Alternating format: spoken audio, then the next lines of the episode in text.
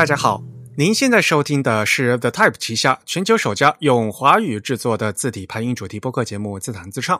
我们的字是文字的字，关于文字的畅谈，而不是弹唱。我们的口号是用听觉方式扯视觉艺术。如果大家可以脑洞打开，我们的目的就达到了。我是你们的主播文川西畔东营居 Eric。虽然在荔枝 FM、 网易云音乐和微信小程序上面都可以收听到我们节目，但还是强烈的推荐大家使用泛用型的播客客户端来收听自弹自唱。我们主站的地址是 thetype.com， 欢迎大家与我们交流与反馈，推荐使用邮件的形式。我们的邮件地址呢是 podcast@thetype.com， podcast 的拼写是 PODCAST， the type 的拼写是 THETYPE。我们的邮件地址是 podcast@thetype.com。 如果您喜欢自弹自唱呢，也欢迎加入我们 The Type 的会员计划，因为我们的播客只有声音没有图像。但是如果您加入我们的 The Type 会员呢，每个月将收到我们精心制作的会员通讯，里面呢有关于我们播客的各种拓展阅读。有关会员的详细内容，请登录我们的网站的 thetype.com/members 啊，请注意是 members 是一个复数的 s。那会员的费用呢是每个月的4英镑，相当于35块钱人民币啊，给主播一杯咖啡的价格。那么作为我们的会员呢，除了这个每个月精心制作的会员通讯呢，还有每月一次的抽奖的活动，以及我们各种各样的福利。当然了，如果您不想被这个会员计划所束缚，只是想单纯捐款，我们也是欢迎的。那捐款呢，请麻烦走支付宝的通道啊 hello@thetype.com。 尽管如此，我们还是极力的推荐大家加入我们的会员计划。您现在正在收听的呢，是我们的常规节目的第142期，也是我们在新年2021年的第一期节目。祝大家新年快乐。那么今天在我们虚拟的演播室里面请来了2位嘉宾，那还是按照老习惯，让嘉宾呢来做一下自我介绍。大家好啊，又听到声音了，我是三言 3type 杨树谱上刘威利，对，我已经不在杨浦了。威利已经来我们节目好多次都数不清了，是吧？好，我们另一位嘉宾。大家好，我是曾向东。是那个复旦大学一个学生，但是现在也在三研做一些开发工作和一些自己的支持工作。小曾同学没有封号是吗？啊，对，就不封了。不过你也是第2次来节目吧？应该是。嗯，是的，上次是那个 A 台派的一个演讲，然后总结。对。好，欢迎2位嘉宾参加我们的节目录制。其实呢，请三言的小伙伴一起过来参加节目呢，是想和大家一起来介绍一下我们最给力的造字神器 Glyphs 出的一个最新版第3版，对吧？这第3版应该是去年11月份发布吧，应该是吧，威迪？啊，对的，去年11月。但其实它很早之前就开始预热了，因为我们作为内部的开发人员，其实大概上半年就一直开始做了。但是由于疫情嘛，就是各种开发都比较迟缓，所以原来计划是上半年就去发布了，但是一直拖到下半年11月才正式发布。对，我看那个发布消息的话，正式发布好像是11月16号左右。嗯，记不清楚，反正我就记得他某天晚上刷推特的时候，突然看见他们换了 logo， 然后再一看，哦，原来是更新了。啊，其实前一天就有消息了，就是因为我们在那个 iMessage 讨论组里，然后就收到一条那个 Hannah 发来的消息说啊，我们明天就要发布了，就是非常非常非常着急，我们都没有任何准备，之前也没有什么，然后突然就说要发布了。如果是第一次听我们节目的听众呢，可能还不知道 Rainer 是谁，你是不是还是要给大家介绍一下？嗯，好的，就是 Glyphs 这个软件，按照它官网上标注的 credits 吧，应该说就是主要它是2个人的项目，其中主程序员就是Georg， 我们所谓经常叫他亲切的叫他葛老师，是一个德国人。然后另外一位就是后来在 Georg 2011年发布第1代 Glyphs 之后加入的这个团队，奥地利维也纳人叫 Hannah， 他主要是做一些维护工作和教程撰写工作，还有周边的插件开发。脚本开发这样的工作啊，所以主要是这个软件主要是他们两个人的项目。另外他们团队里还有一个负责财务和法务的一个小姐姐。好吧。哦，对了，这个 Hanner 他是有一个花名的，叫啥？叫那个 mekkablue， 是他原来画漫画里面的一个主人公。他在论坛上，然后以及GitHub 上面的名称都是那个 mekkablue， 应该是搜那个 mekkablue.com 还是点什么呀？反正能直接进他那个网站，那个网站还在，有一些他年轻时候画的漫画。黑历史，这话说的人家也不老，好不好？至少比我们都大。不过话说回来，其实无论是这个原先那一版，就是所谓的 Glyphs 的第二版，还是我们这次新发布的第3版，最新版的话，我们三言也一直都参与了这其中的很多主要是中文本地化的一些工作，对吧？对，实际上从2017年开始 Glyphs 就已经正式进入中国了。当时2017年是也是三言刚刚成立，然后举办了第一届的 Type School， 那年夏天，然后在上海和方正字库一起发布的这个中文版，或者说 Glyphs 正式进入中国的一次发布会。其实在 Glyphs 2的这段时间，方正的一些老师以及包括央美刘钊老师已经为这个本地化打了头阵，做了不少工作。因为其实有一点就是 Glyphs 这个软件它的更新非常激进，然后新功能添加的也就是一点都不挤牙膏，就是使劲的往里添加新功能，所以其实翻译这件事儿，包括界面翻译，还有一些其他的相关的支持文档和教程的翻译是要不停维护的。所以在这之后的到现在已经3年了，就三言也一直在做这个翻译的维护工作。我们三言除了做一些翻译的工作，还是有一些其他本地化的工作，就是不仅仅是只是把那个字符串翻译过来，还是给他们加了一些实用的功能，比如说左边的列表，还有其他一些东西，我们之后也会来介绍。其实我们自弹自唱的节目之前呢，当时呢是我们的第105期节目啊，如果有兴趣的朋友可以翻回去看一下哈。自弹自唱的2019年8月6号啊播出的第105期节目，造字神器 Glyphs 啊，当时呢是请到了也是我们三言的威黎和初阳啊，给大家介绍了这 Glyphs 的最基本的一些功能和我们三言在里面做的一些本地化的工作。那么这次呢，因为是新版本嘛，首先呢还是要和大家介绍一下这个新版本到底和这原来的这个所谓的第二版有什么区别。首先因为是一个大的版本变化嘛，那 Glyphs 3图标也变了，而且它就完全是一个新的一个 app， 对吧？它可以和这个老版本是并存的，就是相当于是一个完全新的一个 app， 对吧？对，它其实可以说不是一个所谓的更新或者是 update 这样的东西，就它就是一个新的软件、新的产品这样吧。那么是不是赶快和大家来介绍一下啊？在这个新的图标下面呢，我们打开以后有什么一些新的功能可以给大家展示一下？首先最明显的一点就是图标变了嘛，然后打开之后它出了一个新的就是开始画面啊，这个开始画面就跟大家可能熟悉 Photoshop、Illustrator 这样的开始画面是一样的，就有一个欢迎，然后就开始屏幕上有一些比如说初学者可以点一下就进入官网教程的这样一个按钮，而且还有最近打开的文件啊。然后另外一个就是当你从这个开始画面新建文件的时候，你可以选择让这个软件事先帮你添加好哪些字符，比如说你要做一个中文字体，那么直接点一下汉字的这个图标，然后把相应的这个字符集勾选上，然后它就可以预先帮你创建好，所以还是很方便的哈。诶，你们那个帮助文件是还没有翻译是吧？对，帮助文件因为好像是还都没有写完，就撰写都没有。哦，好吧。开始的欢迎屏幕嘛，欢迎屏幕的话就除了你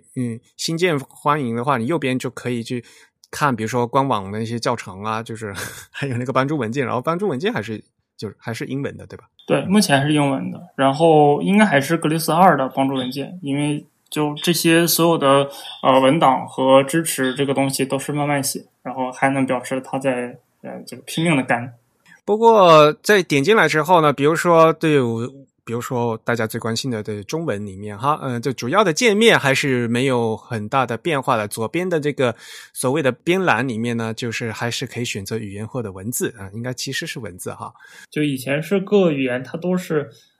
就默认待在那个侧边栏的嘛。那 Glyphs 3你可以自主选择说我哪些语言在侧边栏显示，哪些语言不显示因为它支持的文种特别多，就显得那个太长，对，特别长所以如果你这个字体里只需要做拉丁字母、希腊字母和中文，那么你就只开这个拉丁、希腊和汉字、中文这块就可以了。想做日文把日文点开，不想做阿拉伯文把阿拉伯文关掉就可以了。就是有一个那个显示的选项。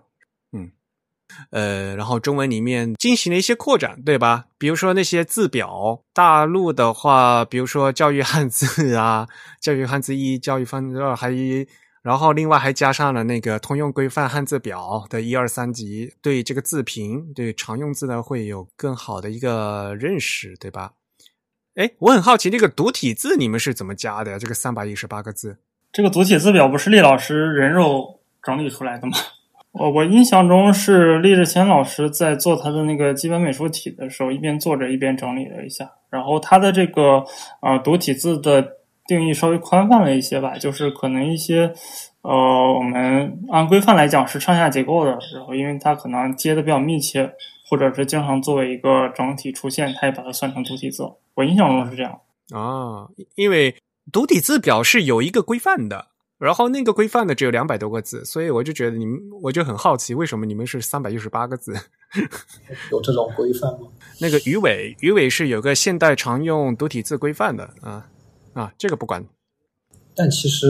说老实话，这个中文的字表其实还是有一些问题。就如果一开始的话，首先就最小的这个集合，其实就它给的是这个基础12字嘛，但其实就如果真的对于初学者来说，直接上来就做这12个字，其实难度是非常大的，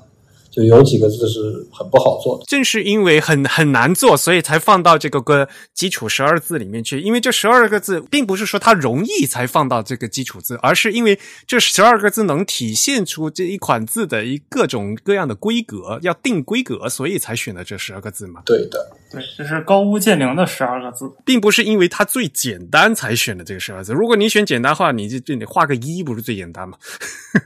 这是有代表性的。对，画3和言最简单然后对于这个基本的界面哈，还有一个就最明显的变化，比如说这个右上角那个尺寸，中文的话已经变成这个什么一个变成永训2个汉字了啊，对，那个叫做尺寸嘛。以前Glyphs 2好像叫做备忘录，但其实它确实是一个备忘的功能，就是你把一些横多粗、竖多粗这个事儿记到这儿。那它其实是跟各个文字相关的。Glyphs 2的时候是你选那个阿拉伯文，它会变成一个阿拉伯文的一个阿利夫，好像是还有一个什么字母我忘了，总之它2个。然后那个你可以把它记在上面，但其实除了拉丁和阿拉伯之外就没有其他文字了。Glyphs 3我们加了中文，然后好像泰文也添加了一个这个尺寸面板，就泰文版的。那中文当然那就是永字八法，就是它功能性也很强烈，所以永肯定是要有的。另外一个就是因为永虽然说大部分笔画都有，但是其实还有很多是这一个字里面不包含的，就是最典型的就是这个竖弯钩、横折弯钩这样的这个笔画，就折对。另外像是平捺啊所以最后我们选了一个序。其实还有一些技术原因了，因为我们总是要画一条那个箭头，然后指出来说每个笔画有多宽，但是就会发现永的那一个竖它是落在最中间的，然后你的箭头就不好往外指，所以就要另外选一个字，然后去指这个竖是什么样的。对，经过一番头脑风暴选了这个字，然后看其他笔画都包括在内了，就选了好吧所以你们选了一个鲁迅的迅是吧？对，不是腾讯选的好吧。再接下来应给大家谈谈新的功能吧，因为相信在新的版本里面画这个字符型的轮廓的话，应该在这个工具上面有一些新的更方便的地方。 Glyphs 3里面我最喜欢的一个新功能，也是可能对大家来讲特别实用的一个功能，就是 Glyphs 3增加了一个给路径实时描边的功能。就结果而言，它就很像Illustrator 里面的那个画笔工具，就是你画一条路径单线，然后可以把它变成一个有粗细的一个图形。那么其实这个功能在 Glyphs 2里面，它就作为一个滤镜功能出现过，就是在滤镜里面的一个叫 offset， 就是偏移路径，它这里面有一个复选框叫做生成笔画。那么生成笔画的意思就是它往里扩展，往里偏移，再往外偏移，再把里外的两条线闭合起来，就形成了一个这样的结果。但这样的做一个滤镜来讲，它的不方便的地方在于它是一个有损编辑，也就是说如果你把一条单线变成一个笔划之后，那么如果你要想再修改这个路径的造型或者是方向，那么就没有办法了。如果说 Glyphs 3的这个功能它是一个实时的，所以你可以随时改变骨架，也就是说这个单线路径的造型，然后它的粗细什么的都不会就都会保持一个固定的状态。而且它那个笔画末端那个笔头是可以换的是吧？对，它可以换那个方头、圆头、平头，还有一个比较好玩的一点是它可以变成一个水平或者垂直的头，也就是说不管你这个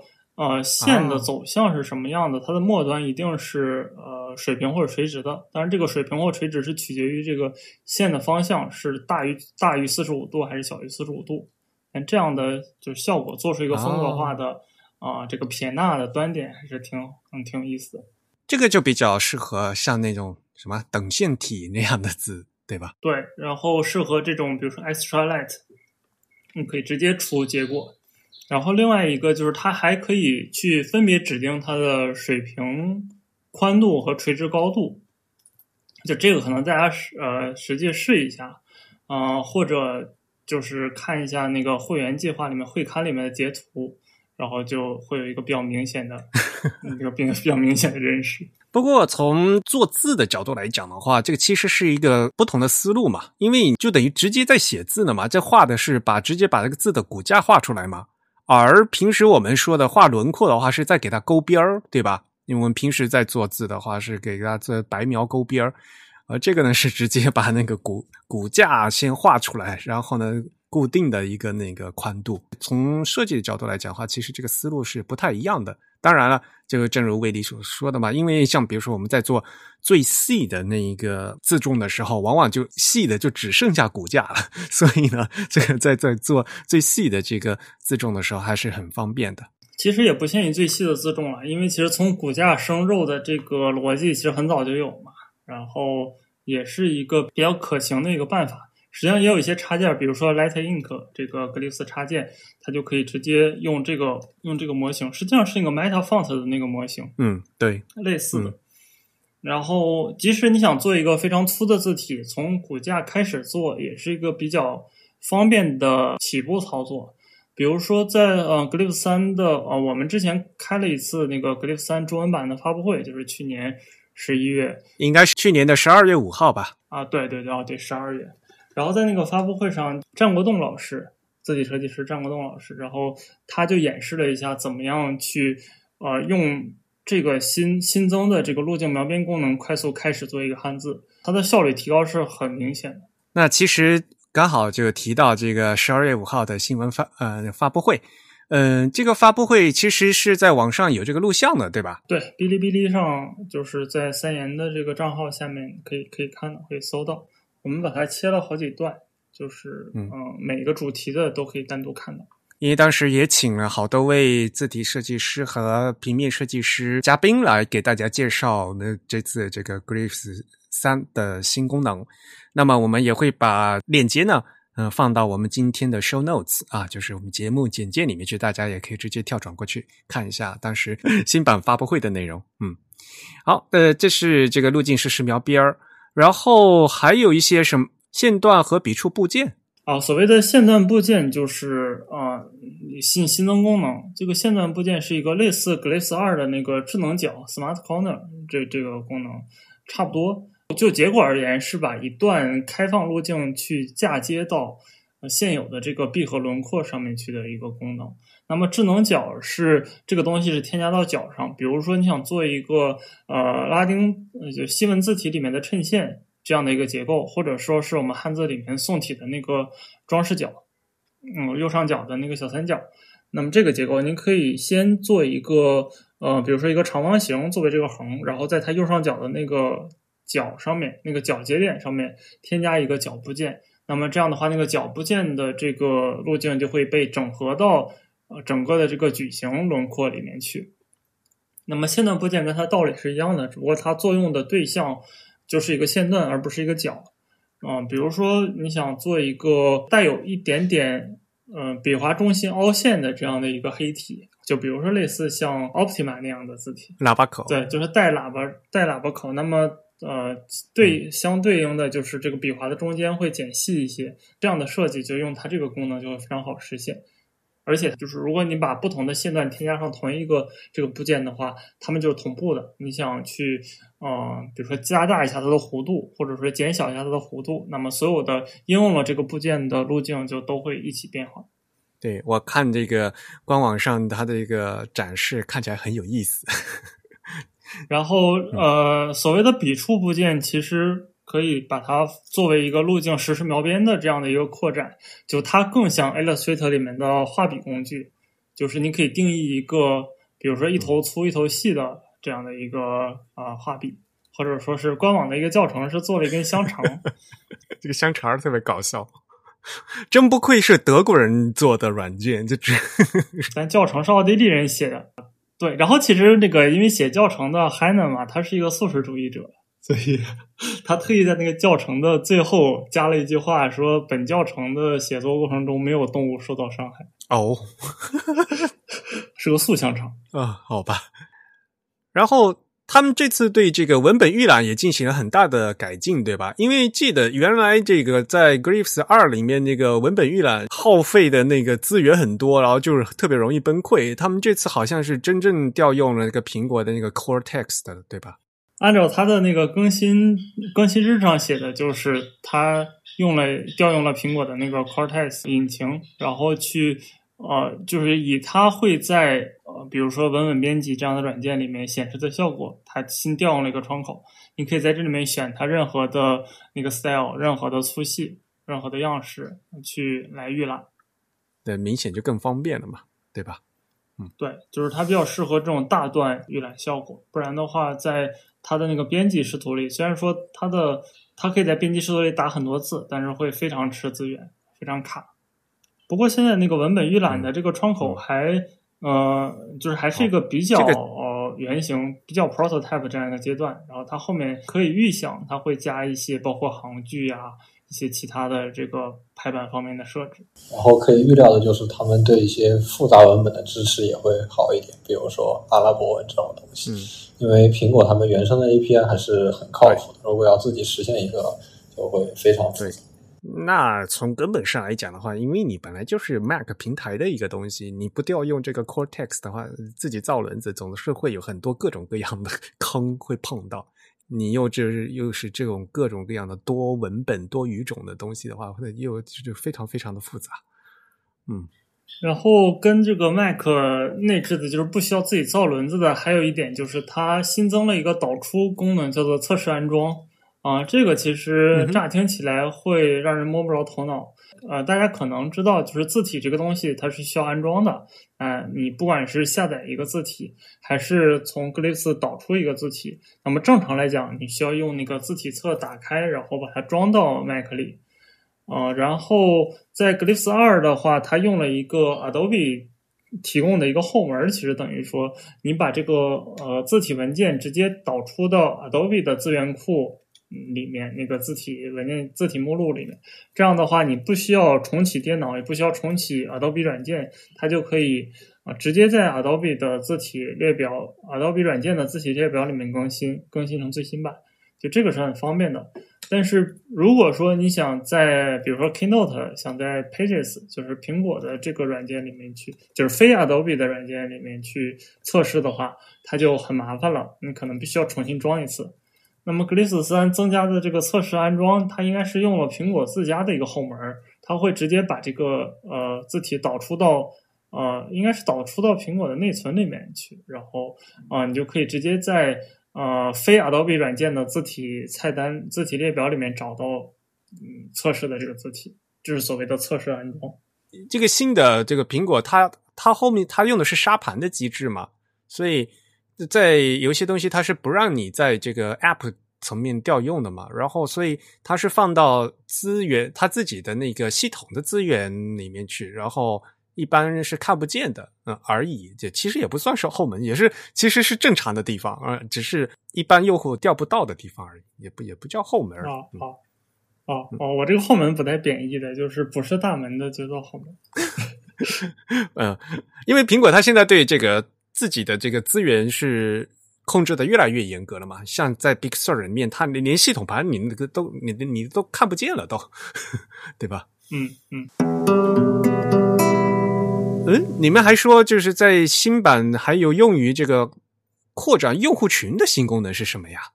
其实我们12月5号开的那个发布会请的嘉宾，因为我们4位嘉宾，然后他们不全是字体设计师，除了张国栋老师之外，还有那个广玉老师，然后另外还有就是我们有台的主播 JJ 英，另外是那个北京的一个广告 agency 的设计师创始人叫 Yuna， 然后他做很多非常酷炫的这个字体动画的实验，然后效果都非常好。大家可能可以从这里面看到一些端倪，就比如说为什么要请有台主播 JJ 来，就是因为他是一个前端设计师，所以他可以用 Glyphs 3的一些新功能直接去做这个网站上面的一些图标 icon font 这样的效果。因为我们现在呢，大家知道这个 font 它是一个容器嘛，对吧？所以实际上面呢，它只要那个往那个 glyph 在字符心里面上放各种各样东西的话，它可以做成图标字体嘛，对吧？而且呢，我们的老听众也知道嘛，像比如说我们在以往的节目呢，也给大家介绍过，比如说 Apple 的那个 symbols， 对吧？就是用 SF Symbol， 对。然后呢，其实就是用字体技术封装出来的一个图标，而且呢，其实它里面呢运用了很多字体技术的东西啊，所以你看起来它是一个图标，但是实际上它用的是字体的技术啊。因此呢，这些所谓的图标啊，也可以用这个 Glyphs 这些工具来制作来生成，对吧？对，因为网页字体现在比较通用的格式是那个 WOFF2 嘛。WOFF2 这个格式，然后它的资源就是占用的体积也非常小然后也因为 Glyphs 的导出很方便嘛，所以它也非常方便供这个前端设计师开发者快速迭代，你想修改一下直接导出到它的这个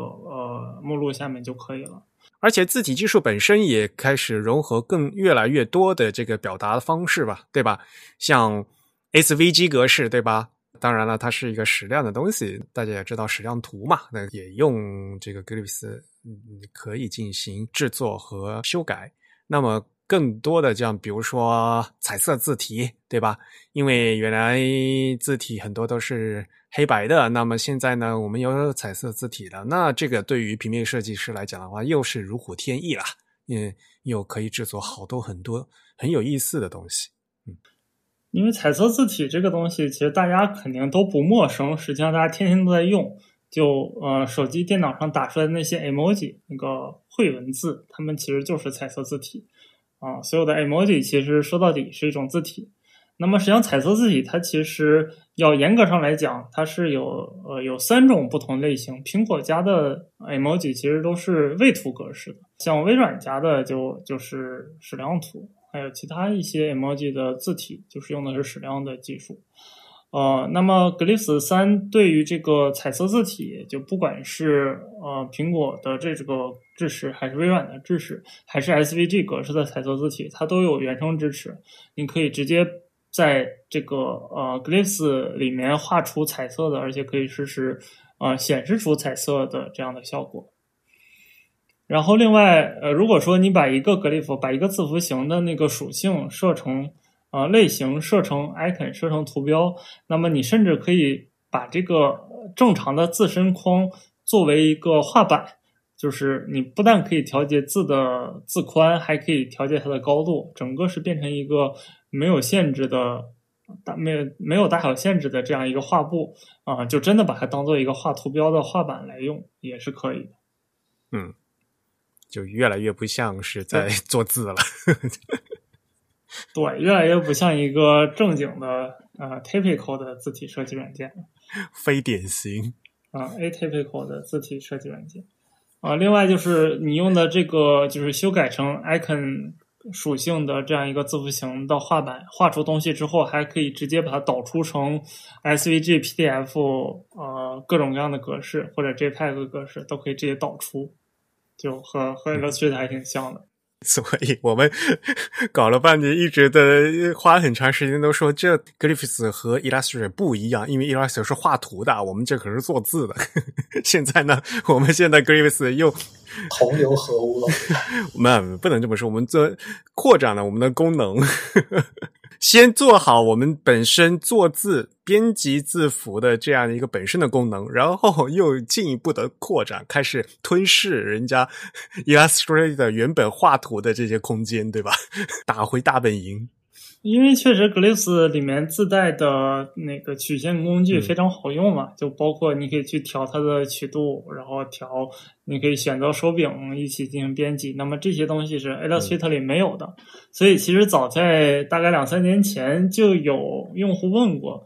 包括我们的用户也问过说Glyphs 你们有没有打算就做一个可以直接画就是直接用来做平面设计的或者直接画矢量插画的这么一个软件，然后当时 Georg 对我邪魅一笑。你猜葛老师比较有意思哈，所以那时候应该已经在做了终于现在大家可能用上了吧，对吧？所以其实已经是酝酿已久的一些新功能。对于这个背后的一些技术性的东西我其实蛮关心的一个也是，其实在 Glyphs 3 里面我们这个 Glyphs 的保存格式发生了重大的变化是吧？啊，对的，其实就是默认它一开始是一个，就如果你直接保存的话它会是一个点 Glyphs 文件，然后如果就你做的字很多的话呢，这个东西就会越来越大越来越大，尤其是像我们做中文的话可能就一个文件有几十兆，然后就如果按行来算的话，因为它本身并不是一个二进制文件，它只是一个纯文本文件，如果你用一些什么文本编辑器去把它打开的话，那么就可以看到它里面其实就是一个 plist 文件，然后就如果你很多的话就没有办法看了而且如果是把这个字体去正儿八经的当做一个工程去做的话，就会用那个git 去做一个版本管理，那这样子的话如果是一个超级大的文件实际上是非常不便于管理的，而且就那个仓库会变得很大，那么所以他们就做了一个优化，就是把每一个小文件就每一个 glyph 单独存成一个小文件，这样的话那个 git 它其实每次变动只会去检查发生变动的那个文件，那这样就如果你只改了一些字呢，实际上就只有一点点的东西被修改进去了，这样子尤其是对我们东亚的字体设计师是非常友好的。但是它那个保存格式并不是一个 format 的一个变化是吧？就是它默认仍然是和原来一样，但是它内部有一些字段发生了变化，所以其实是不兼容的，就是如果你是Glyphs 3保存的文件用 Glyphs 2是打不开，当然反过来他们肯定是要做这个兼容的，就是旧的文件肯定还是能打开的，但是就它在保存的时候会可以给你一个选项，就是把它存成这个 Glyphs package， 然后在那个文件夹里面你就会看到它变成了一个文件夹而不是单独的一个文件。它在那个字体的设置里面有一个就是文件，对，有一个文件格式这个选项，如果你正常肯定那是默认是3，但是如果你开一个旧的文件它还是会保持兼容性。它其实还有一些打不开的原因是因为它比如说3里一个字就比如说用我们前面说过的，你给这个字符添加了那个比如说线段部件或者是画笔描边的话，那么2这个软件本身它不支持，那么这个东西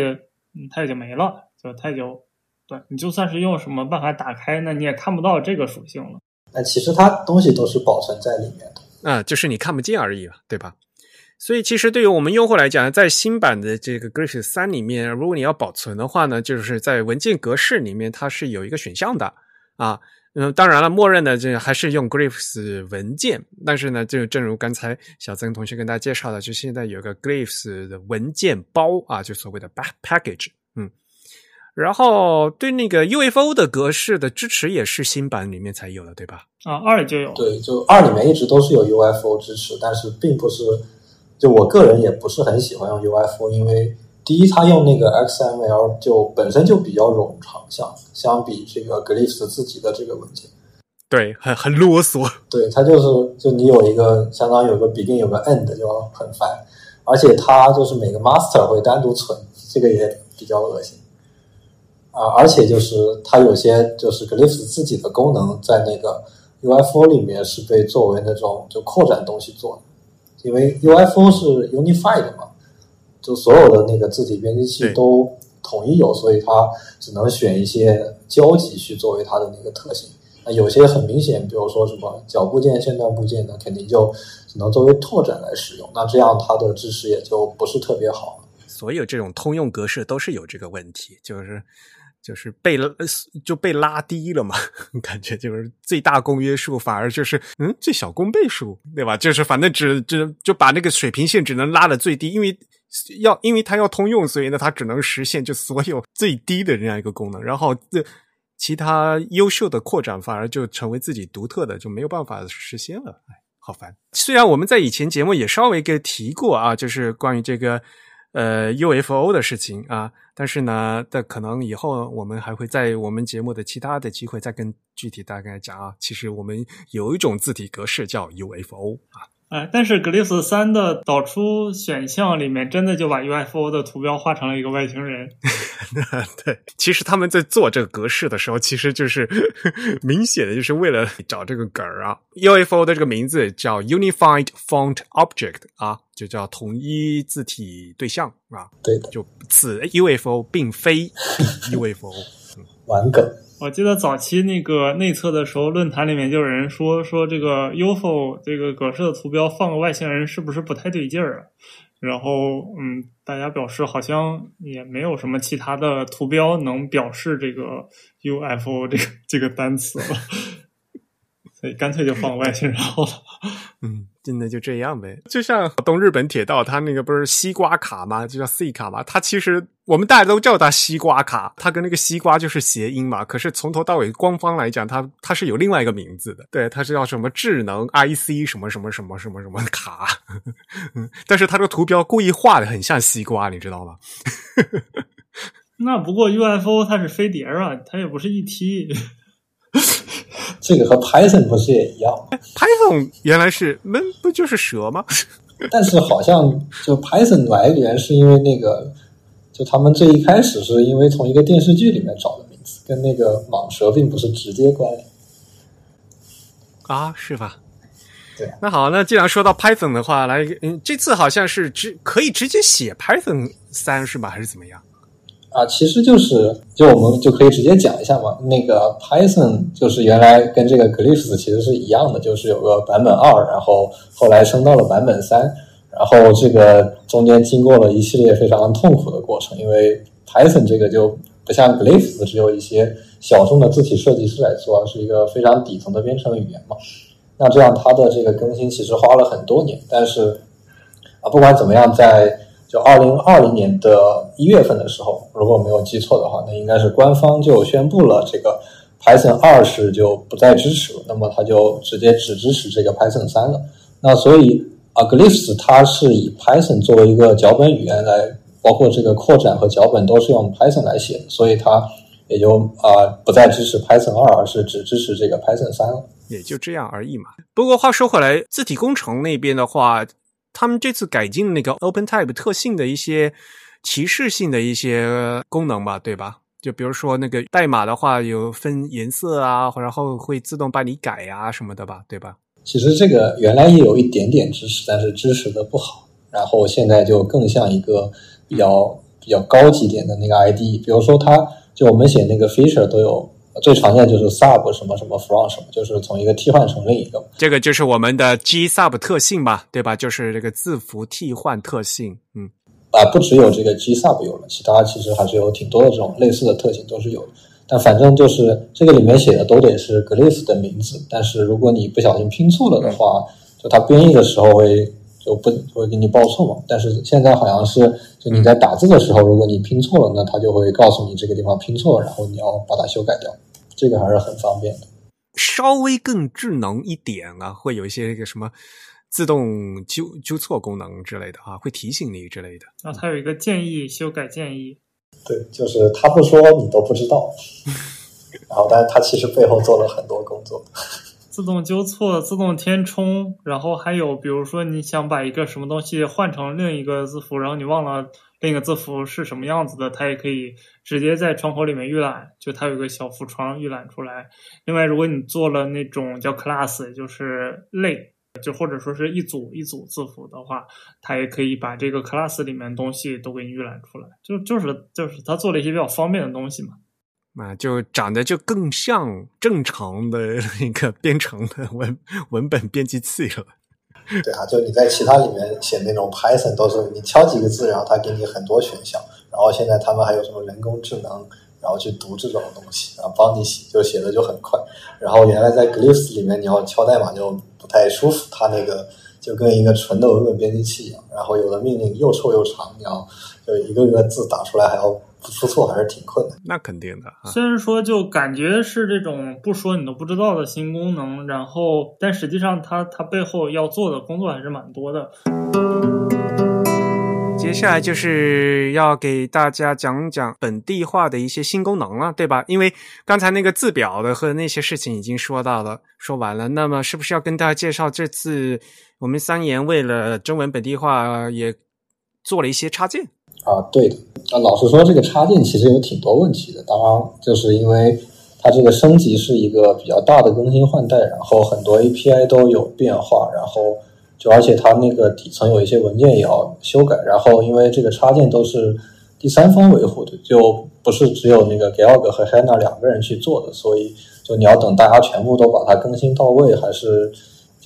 要有一段时间的。嗯，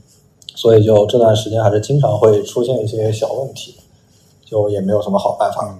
但是就我们这边维护的几个插件来说，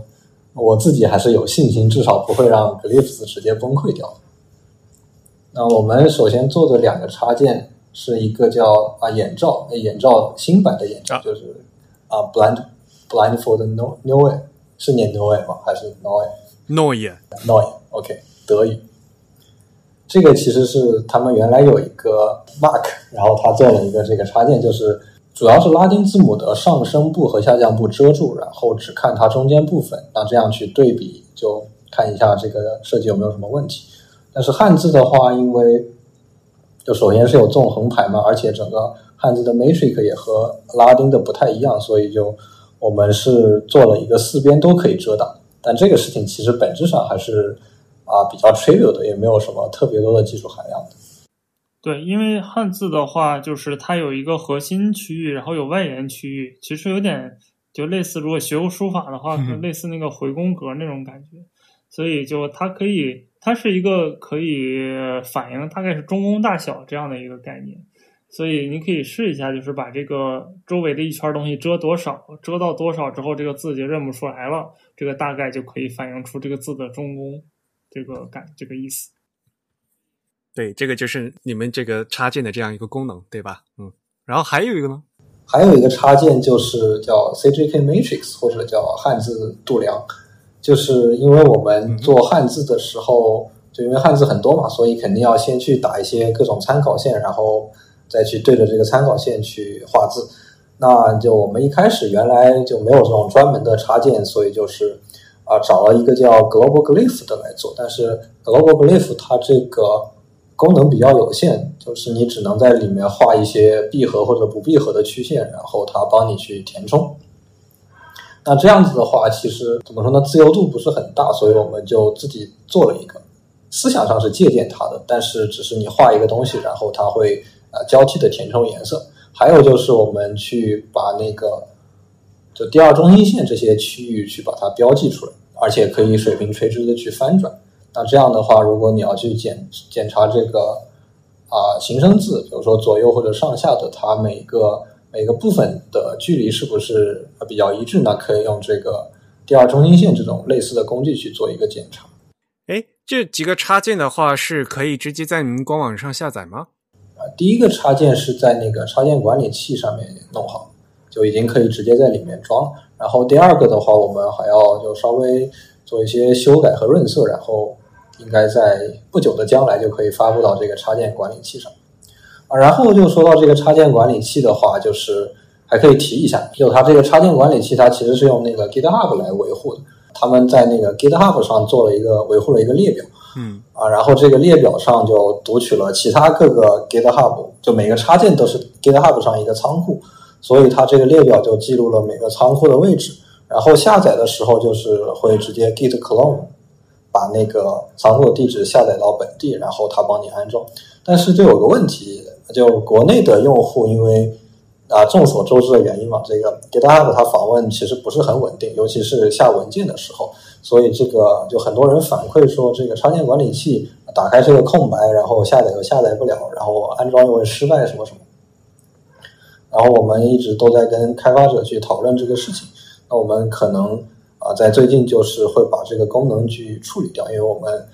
就大概会在国内建一个服务器之类的东西，然后让就如果在中国去下载的话，那么它直接在我们国内的服务器上下载，那这样速度上就是会提升很多。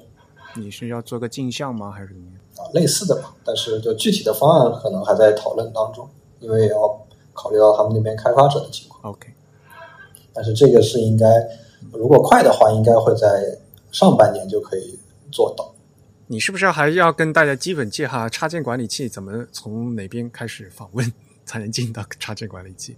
它就是有一个窗口的那个菜单，然后下面就有一个插件管理器。然后它这个插件管理器其实 G3 的版本也做了很多的这个更新，因为原来其实只能装插件嘛，但是现在它就分了几个部分，就有插件，然后脚本还有模块。这个插件和原来还是一样，然后脚本的话就是第三方写的这种就不像插件这么大，就是一个单独的 Python 文件，然后你点一下就可以运行的这种东西。这个里面还是有很多很方便的，一般是一些批处理工具。对，主要是一些就小工具，然后方便你去做，但是它可以很大的提高你的效率，而且也可以自己来写。还有就是那个模块，就是一些 Python 的一些库之类的东西。原来有一些库就可能你要手动装，这个不是所有设计师都很懂编程嘛，所以就有的人比较头疼这些事情。然后他们全部放在一个窗口里面，这样如果你不是很会那个编程的话，做这些事情也是比较容易上手了。不过其实如果是我们这个 Glyphs 2的老用户的话，其实大家都知道吧，插件对于 Glyphs 来讲是一个非常重要的一个功能，对吧？也有很多我们的第三方的一些开发者呢，为 Glyphs 编写非常好用的一些插件。所以呢，老的那些插件，刚才小张同学也说了吧，也只能期待就是其他的开发者要继续跟上去吧，要不然的话老插件在新的 App 里面有时候还是会有问题的，是吧？是的，就是很多插件其实都会有问题。比如说一个大家都很多人都会用那个 Super Tools， 就是我们可以用来看曲率或者调节曲线的一个功能，但是它好像到目前为止仍然是不能正常使用的。但是其实都有替代的，比如说这个可以用叫一个 Speedpunk 的一个插件去代替那个 Super Tools 去看它的曲率。对，看曲率还是很重要的。但是就他们开发者，比如说那个 Hannah 和 Diogo 都会参与一些插件的开发，就是如果他觉得那个开发者不太给力了，然后他们就会自己跑过去帮你家来改造。好吧，对，他们那两个人的效率还是非常可怕的。与其说是效率很可怕，还不如说是他们就是非常给力啊，非常能干，毕竟是自己的产品啊，当做宝贝来的。感觉那个就不像是第三方，就变成第一方帮你伸手过来帮你改，你还不如直接加到第一方里面去。就是它很多那个 feature 其实是就你自己你是不知道的，如果你作为一个第三方的开发者，虽然他们有一个很详细的文档，但是其实并不够。就然后这个 Glyphs 嘛，你又没有办法知道它内部的实现，所以有的功能还要靠他们开发者来帮助才能做出来。实际上也就是说明他那个document 那些文档写的还不够细啊，说实话啊，确实，而且有的时候你要用一些比较 tricky 的手段绕开它，对吧？就是不是用正常的手段去做吧，还得旁敲侧击的一个去试嘛，对吧？是的，是的，是的。就如果开发过插件都懂这个里面，就有一些那些绕过的一些方式了，不过呢，其实我们还是有很多的资源可以用的嘛。对于这个新版本的 Glyphs 3的话，那么首先呢，大家就可以看那个官网。那这次他们的官网可是全部刷新了，对吧？啊，也挺非常有意思。这个上面太多这个可变字体了啊，就终于像是一个本世代的设计，终于是一个现代的设计了，已经是21世纪第三个十年了啊，但是好像有点用力过猛。群魔乱舞，感觉用了太多 fancy 的功能，赛博朋克。说实在的，我感觉有点用力过猛，就是他做了太多 fancy 的效果。他实际上整个网站都只用了一个字体，这个字体是那个 ABC Dynamo 做的一个叫 Arizona， 对，亚利桑那那个字体。然后这个字体本身是一个普通的字体家族，就是它有衬线、无衬线，然后有 italic， 有粗的、细的，然后他们做了一个 beta 版的可变字体，这个可变字体是把所有的粗的、细的、正的、斜的、衬线体、无衬线体都放到一个可变字体的这个文件里了。所以是在设计这个新网站的时候，就直接这个 ABC Dynamo 给他们提供了这个测试版的字体，使得他们就在整个网站的不管是标题还是正文，不管是任何角落用的都只有这一款字体，就还挺有意思的。还做了一些，比如说它可以随着你去滚动鼠标页面翻动，这个字体可以由粗的变成细的，它是一个平滑过渡。然后用了大量的 SVG 动画，就是他把他所有的新增功能都是用 SVG 动画写出来的，酷炫是很酷炫，但是他特别占资源啊。但是他这个网站，当然网站的前端开发也就是做的非常匆忙，然后工作量也非常大，就是也特别干，因为他这个前端开发我们也一直在看着，因为中文这边也要跟上，所以就是他也一直在修。我觉得早期在那个内部做这个网站的时候，它是每次打开的时候 Safari 都会提示说该网站占用了大量资源，建议您将它关闭。不过现在好一点了，稍微好一点了，现在好多了，但有的时候还会掉帧，有的时候滚动过来可变字体的地方。不管怎么说吧，就是整个网站用了一个可变字体这件事儿，还是挺符合可变字体这个技术的初心的。至少它这个字体文件就很少，它其实真的只有一个字体，就看起来是从技术上看来讲是比较干净的一个东西嘛，对吧？那当然这个从表现上来讲，那您要怎么用的问题嘛，表现上就很脏。按照日本人的说法，就做的不够洗练，不够干净。就我们正常如果是你其他的那种字体的话，就是你会写什么 font weight 之类的这种标准的这个 CSS 的样式啊，但是他们其实就没有用这个，他就绕开这个，他直接在里面拿那个 CSS 变量来做，但其实这个就会造成一个麻烦，就是我们后来在给他做中文本地化的时候，就他做那个中文匹配，因为中文我们真的没有这样的不好配，这样的可变字体给他来用，就是他会出现一些突变。你滑的时候，如果你把它切到中文，就有一个隐藏的中文主页。然后如果你打开看的话，其实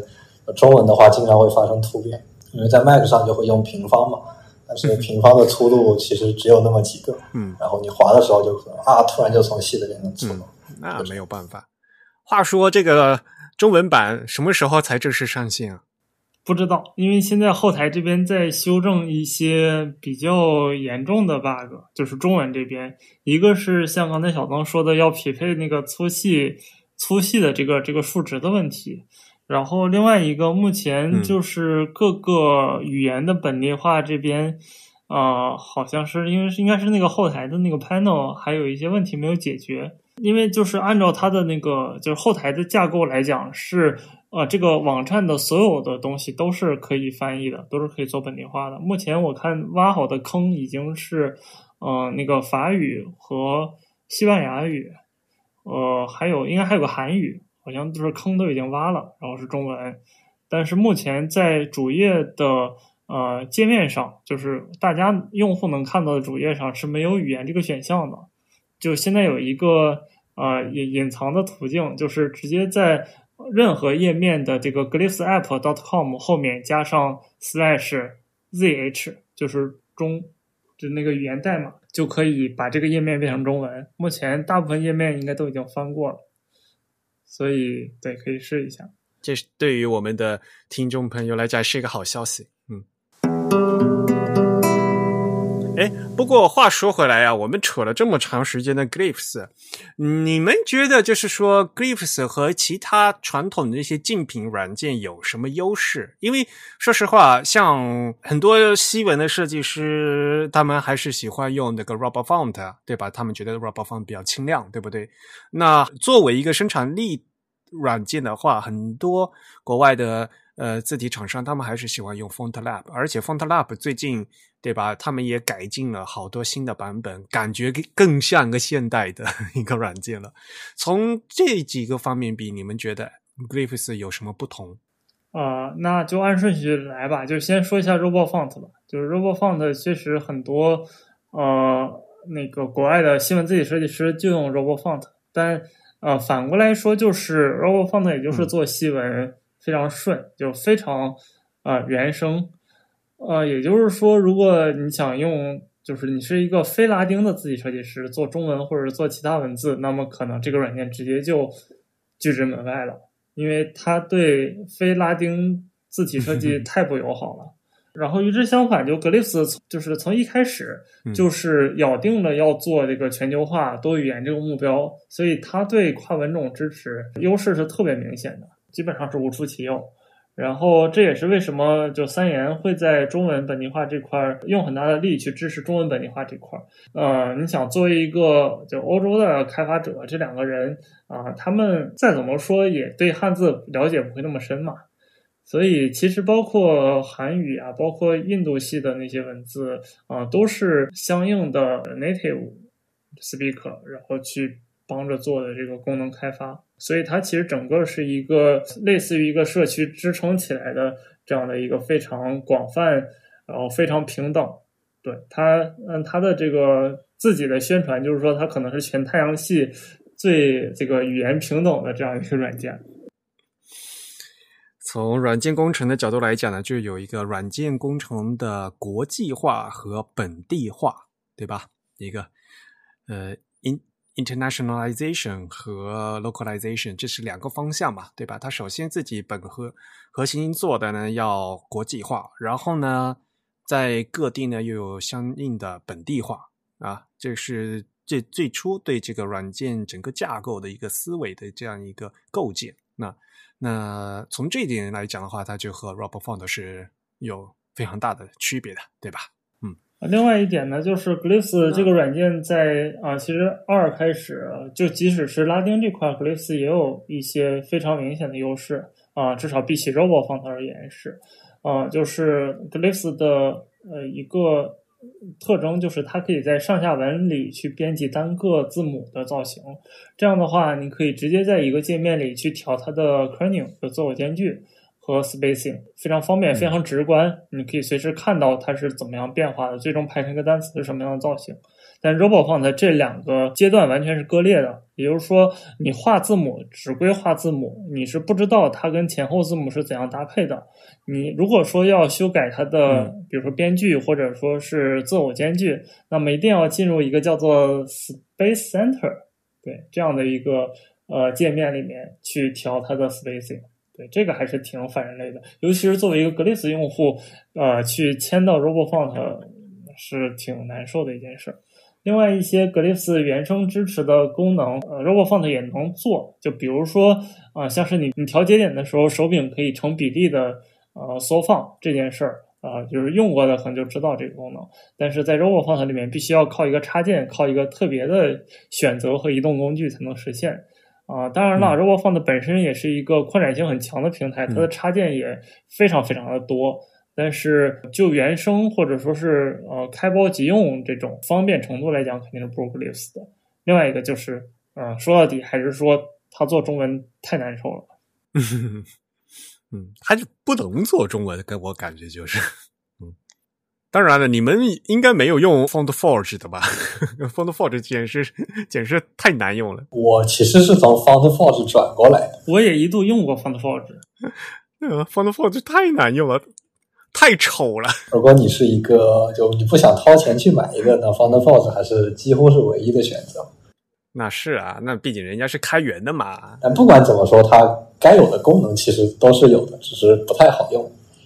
当然也是因为就你在那个。它原生差不多是一个 Linux 的平台嘛，然后如果你是不管是 Mac 或者 Windows， 它其实都有一个相当于是虚拟机的感觉，然后你用起来就非常的不顺手，就比如说这个窗口不能最大化呀，然后这里多一条缝那里多一条缝，然后变来变去就对、啊，或者你在一个里面什么按 Command V Command C 就不能复制粘贴，你得按 Ctrl C Ctrl V，然后有的地方你按 Ctrl C Ctrl V 又不行。然后有的地方什么目录又打不开，然后就各种非常奇葩的问题。但 anyway 它总之是可以用的，就是不是亲养养的，不仅不是亲养养的，而且还是一个领养来的小孩，这就很惨，完全不原生。那个是在 Mac 上跑，但是完全不是一个 Mac 的一个 App， 就感觉很奇怪，就是各种的分裂。对的对的，就如果你在那个关于里面可以看到有一个在那个存储里面可以看到就每个软件是什么情况的。然后就会发现这个 FontForge 它其实是作为一个 Other 在那个地方存在，和其他不管是英特尔也好还是那个什么那个叫什么 Universal 也好，都是非常另类。那既然说到这个，就可以提一句这个 Glyphs 3它其实是 Universal 的一个程序，也就是说它已经支持了这个 ARM 版的这个 MacBook， 因为我们也有小伙伴在用最新的苹果电脑，所以就也是用起来非常顺畅。对，它是原生支持 Big Sur 和 Apple Silicon 架构的电脑，然后它的界面也是为了这个 Big Sur 专门优化过的，就是这个的原生感非常强，就还挺顺的。对，比如说它的那个图标会有两个，你点了之后和不点它其实是两个图标，这个如果你不仔细观察可能都看不出来。它其实是按照那个 Apple 就是苹果的这个标准这个规范来做的，就它所有的一个轮廓线代表未激活，然后填充过的这个代表激活，就这样的一个设计。那说起来那个 FontLab 是那个 Apple Silicon 原生的 ARM 原生的那个格式吗？还是它仍然是英特尔的是吧？不是啊，它是 Qt 写的嘛，它要做那个就跨平台，因为 FontLab 是支持 Windows 的。你既然想两边都支持，那其实换句话说就是你两边都不能很好的支持。太有哲理了，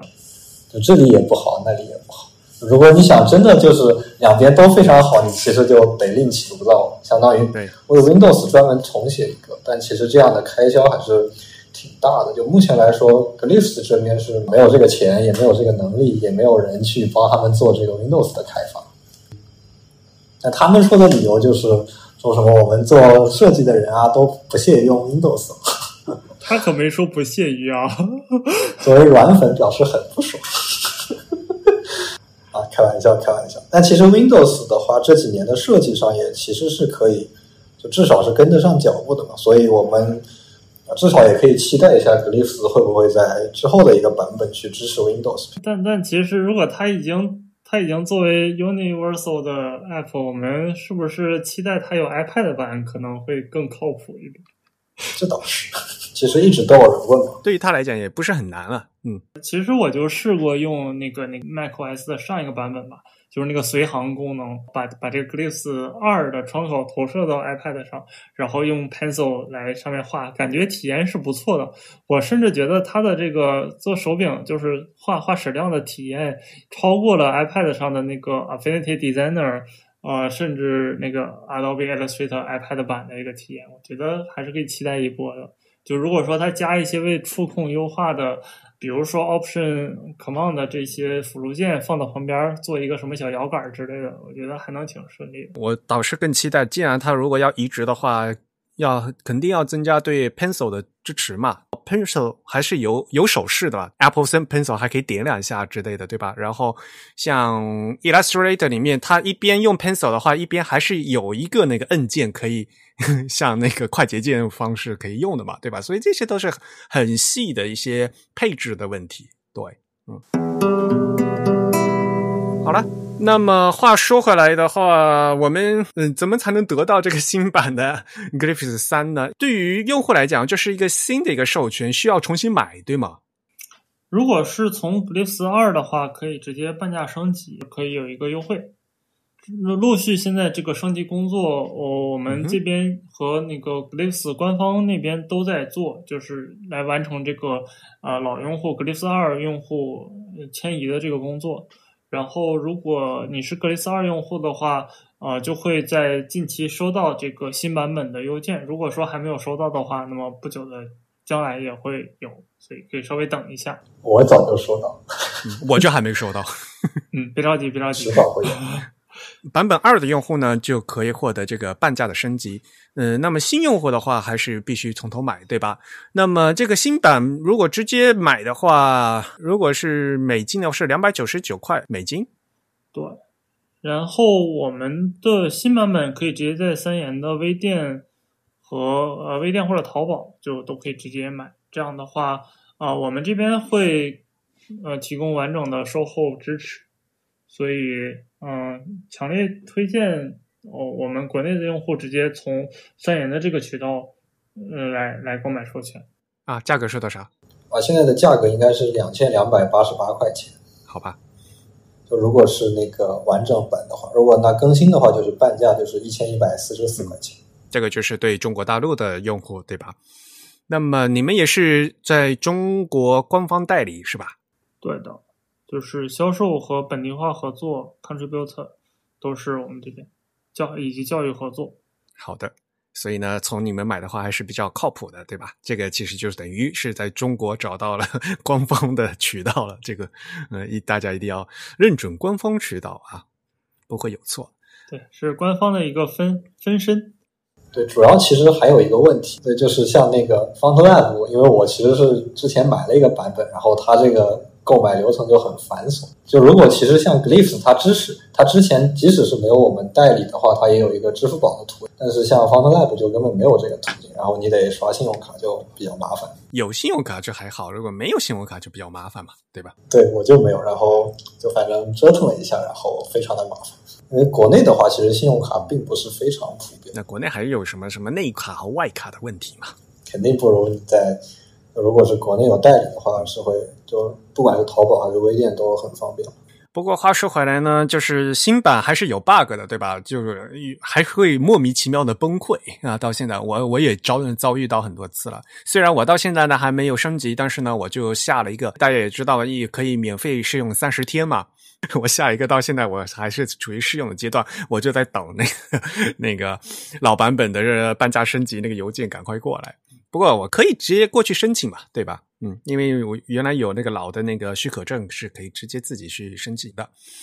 那么如果大家想尝试一下新的功能呢，这个可以赶快去升级。但是如果大家是在处于一个生产力工具的一个状态的话，尤其是你们在用一些自己的一些插件的话，最好呢就先这个试用的阶段先去试一下，尤其是自己做到一半的这个字体啊，那去试一下看能不能用啊。在正式购买和正式导入这个工作流程之前，用非主力的这个环境去测试，总是最稳妥的一个方式。对的，就是而且备份也要做好。而且我们从三元这个渠道购买了许可证的话，我们会直接把你拉到那个我们的售后群里，这个微信群，然后有什么问题的话随时可以向我们反馈。因为实际上这个软件首先它的更新是非常激进的，所以就如果说发现了 bug， 他们就会风火火的马不停蹄的把它修掉，就如果是致命 bug 的话，就非常严重的问题。那么其实在这个不过话说回来，官方网站这次还是有给我们听众一个新的一个广告时间是吧？但确实我们中国用户的可能英语不足以说去做这些技术层面的反馈啊，所以我们可以直接在三言的这个售后 Glyphs 的售后群里面去向我们提问，或者直接向我们发邮件也可以啊。然后另外就是再强烈安利一下那个官网上的 Glyphs 官方教程，就是只要进入了官网点上面的那个 Learn， 就是学习那个 tab， 或者直接在进入中文页面之后点上面那个学习那个形象卡，就可以进到它那个官方教程。目前有100多篇，大部分都已经翻译成中文了，应该只有少数几个特别 geek 的，目前还没有翻，但之后也都会完成。从最入门的怎么样画曲线，怎么样画草图，怎么样新建字符型，到后面的包括 Python 编程这个教程，在上面都非常全面。所以官方网站的这个教程模块是一个非常重要也非常好用的一个学习资源，所以大家都可以在上面阅读一下。对，我也是非常支持大家就先把这个最基础的教程先过完一遍，然后当然了你一边过一边自己动手做嘛，做完以后肯定才有发现会有问题，然后可以回去查，可以呢再去问老师或者去找客服，对吧？这个有很多，身边有很多各种各样的资源可以利用啊，所以大家可以积极的多利用起来。那么在这周末9号、10号啊，星期六、星期日这2天，我们会举办疫情以来首次线下 Type School， 也是9尾的线下 Type School。因为去年的时候开了几次线上嘛，就 Type School Online 嘛。我们就收到了好多学员好多用户来说什么时候会有线下课，因为毕竟线下手把手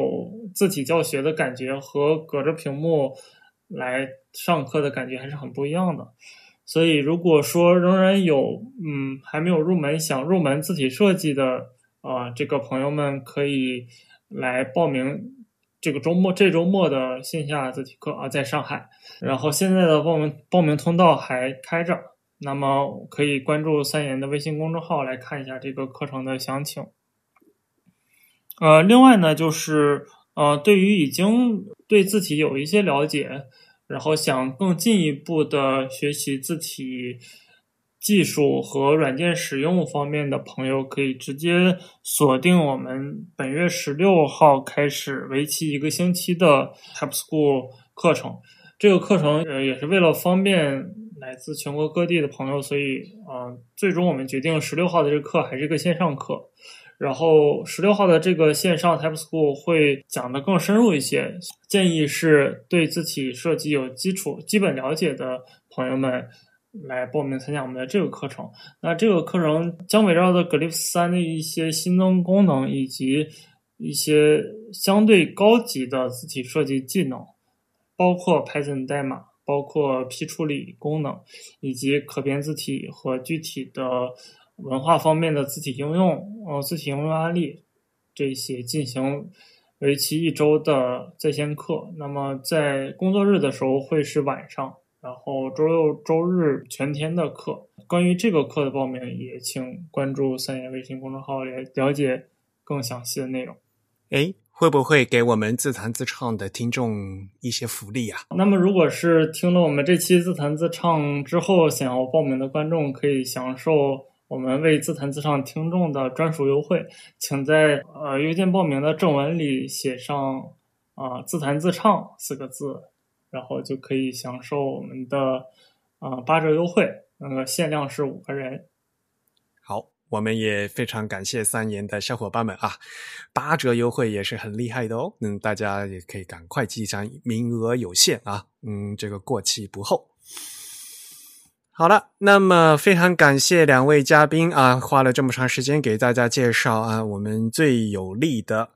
造字神器Glyphs 3的最新的一些功能和这些非常有趣的这些实例。其实说实话呢，我也是希望呢，大家有了强劲的工具以后呢，更希望大家能做出更有意思的作品出来。Glyphs 3其实新版本的一个口号就是做爱做的字，是吧？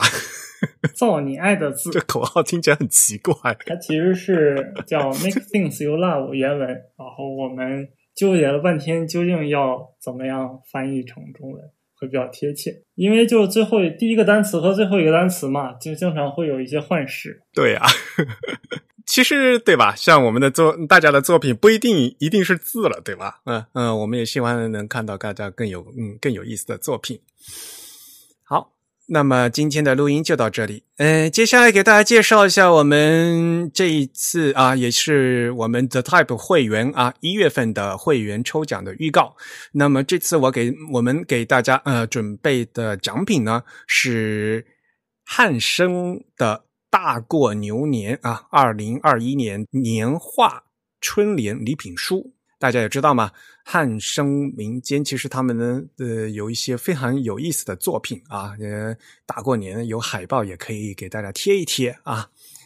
多来一些传统的新年气氛。我看一下哈，我们在1月份的会刊发布时间呢，其实计划呢是在1月的12号。所以呢截止1月11号在籍的会员均有机会参加抽奖。那本期的节目就到此结束，欢迎大家从各种社交网络上关注我们，在新浪微博、微信公众号以及 Twitter 账号呢，我们都是 The Type 啊 ，TheType。那在 Facebook 上面呢，除了这个 The Type， 也可以通过我们原来的名字 Type is Beautiful 找到我们。当然，大家更可以在网站 thetype.com 和我们的微信公众号呢，阅读更多的内容并关注更新。还是那句话啊，欢迎大家用邮件的方式来给我们一些反馈啊，我们的邮箱是 podcast@thetype.com。那也再一次感谢两位嘉宾啊来参加我们的节目，也祝大家新年快乐。本期节目由 Eric 主持，由 Eric 在 macOS Big Sur 上剪辑制作完成。感谢大家的收听，我们下次节目再见，拜拜，拜拜，拜拜。